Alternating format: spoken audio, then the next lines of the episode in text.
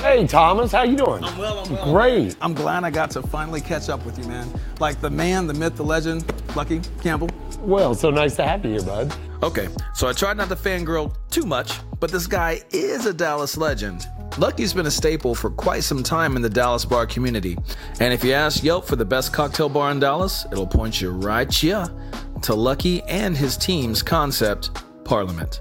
It's a recommendation based on customer reviews, and Lucky says it happened totally organically. We've never done anything to boost those search engines. I don't even know what SEO means. See, we do have a secret web, and the secret is our team here. When they start training here, they're coached and how we love to see our guests and how it needs to be genuine and from their heart. That's our secret there. After that is our cocktails.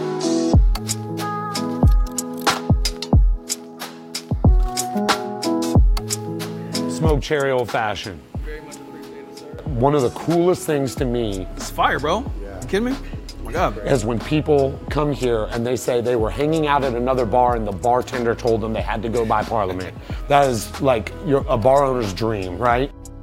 All right, so the elephant in the room, Lucky, COVID, and the climate in running a bar during COVID. Well, I'm gonna tell you, it is an ongoing learning process, constant adapting. If you are a restaurant or a bar, you don't work, you don't eat. That's just how it works. But Lucky says their business model hasn't changed. They've kept doing what they do best, just with a few tweaks. Of course, we, we spaced out tables. All of our staff always wears masks. We've made a uh, group decision that it's better to wash hands frequently than to be in gloves that stay on, you know, for longer periods of time. We have complimentary masks for guests and san- a sanitizer station coming in the door. They also took cues from medical facilities, sanitizing the space with ozone during closed hours and upgrading the HVAC system with UV light treatment. So we, our AC units are cleaning the air of virus and bacteria. There's really two parts to why it's important to do things like that. You have a humanitarian need to do what you can to protect the people who come into your place, just like your home. But there's another part about it that's how important the employees are. And that is our most important asset at Parliament is our employees and our team.